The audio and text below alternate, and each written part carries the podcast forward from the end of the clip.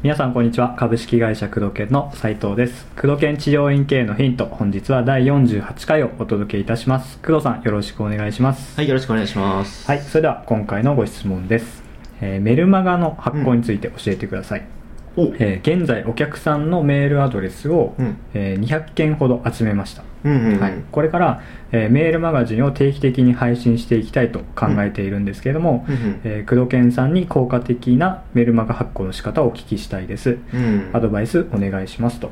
はい。ご質問です、メルマガ200名。うん。はい。いいと思いますね。はい。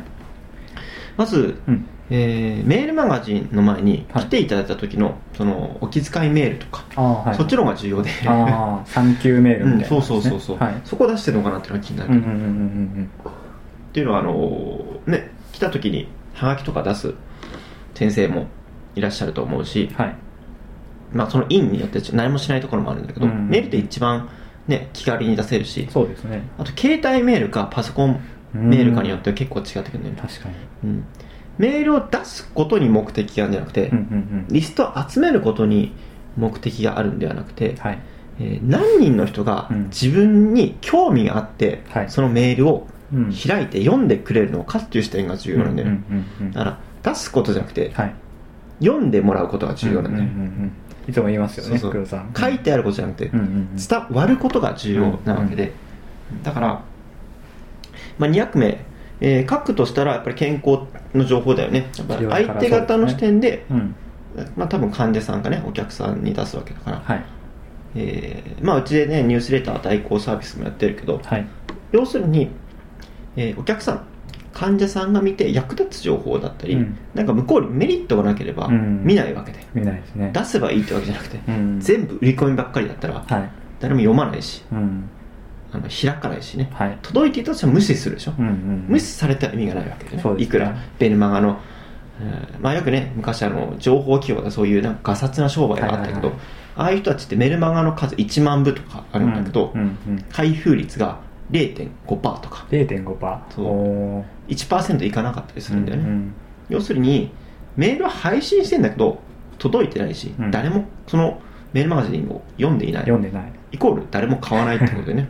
う ん開封してもらわないとですもんね。そうそうそうそう、まあ多分この先生はどういった件名とか内容どんなものがいいんですかっていううんことで聞いてるんじゃないかなとは思うけど、はい。うん。大事なのはどお客さんがどうやったら毎回毎回そのメールマガジンを、うん。えー治療に発するメールマガジンを開いてくれるのか、はい。どうやったら自分に興味を持ち続けてもらえるのかっていうことだよね,、うん。メールマガジンを出す意味は何なのかっていうことだよね、うんそこを考えなきゃいけないね。メールマガジンを出す意味っていうのは基本的には患者さんとの、うん。えーお客さんとの関係性を強化するもしくは維持するっていうことね、はい。ニュースレターの、うん。えーまオンライン版だよね、メールを出すってこと、うん、その中に、えーキャンペーンあるとか、うん。えーお気遣いのねメールを出すことによってはい。再び LINE させる、うん。もしくは、えー忘れずに何かあった時にまた来るような心理状態にしておくっていうことだよね、絆作りだよね、はい。うん、そうした時にやっぱり健康的な健康に関する情報だったり、うん。役立つ情報例えば、はい。花粉症だったら、うん。花粉症の季節はこういうのに気をつけてくださいねとか、うん、例えば腰痛だったら今冬になって急に、ねうん。あの体が冷え込んで血流が悪くなってるんで自宅のケアとかやってますか？とか。そういうなんかもしあの痛急に痛くなったら早めに治療に来てくださいねとか、ちょっとお気遣いだったり、うん。読んでて役に立つようなメール、うん。ですね。時期に関心のあるテーマとかだと。うん、そうだね。いいですね。ううん。んまあ、あとは先ほど一番最初に言ったようにお気遣いメールだったり、うん。来なくなってからうん。うん重要だよね。だはい。卒業したのか途中で来なくなったのかとかにもよる、うん。メールマガジンというよりもそれぞれパーソナライズした、うんうんうんメールマガジンは全体で配信するものだけどねね。せっかくメールアドレスがあるんだったらその個人個人にアプローチできるわけだから、例えば、えー治療計画 5, 5回で来てください、うん。5回は来た方がいいですよっていう人が途中で2回目で来なくなったってなった時に、はい。普通のメールマガジンを送るのではなくて、うんうんねまあ、来なくなってあれ？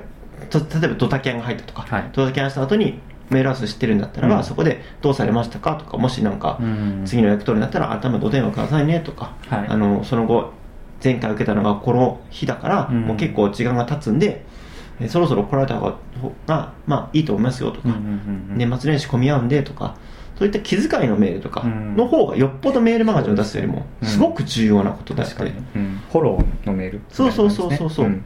そっちの方がはるかに売り上げには貢献するとうん思うん。で、うん。メールマガジンでは全体にそういった差し障りの役に立つ情報を流すと。はい。それよりもその人が何か動きがあった時うん。にしっかりと対応のフォローのメールを送る、例えば初診来た後、うん。えー最後治療客通り来た。人よくなった後はい。送るとか、うんうん。ね、人とじゃあしばらくこれで様子見てくださいね。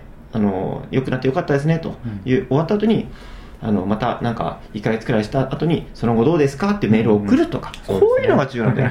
確かに。こういうの。メールマガジンよりこ,、うん。こっち重要なのは、うんしかも200件あるんだったら200件連絡取れるわけですからね、うん。そういう、うん。そうそうせっかく書いてくれたんだね、うん。携帯だったらより読んでくれるだろうし、うん。うん、そういうとこに絆が生まれるわけでしょ、うんそういうとこにファンになるわけだから。なるほど、メールマガジンではなくて、うん。そっちだね。うん、そうですね、うん。その後に、まあ、さっき言ったね内容の、はい開いてくれるようなメールマガジンを、そう。うちのメールマガジンなんかね、まあ、これも頻度だから、はい。ね、毎毎週毎週、うんうん。毎日毎日出してるけど1週間くらい止めるとメールマガジン届かないんですけどっていうね、うん。あのクレームというかねお怒りが来るくらいやっぱりそうちの、ね、出してるメールマガジンを心待ちにしてくれてる、ねうん。治療家さんも多いわけで、はい。そういった状況を、うん。あまたまる先生から届いたとかね、うんうんうんあまたなんかいい情報くれたとかあ今度また行こうっていうような心理状態にいかにさせるのかっていうことを考えて、うん。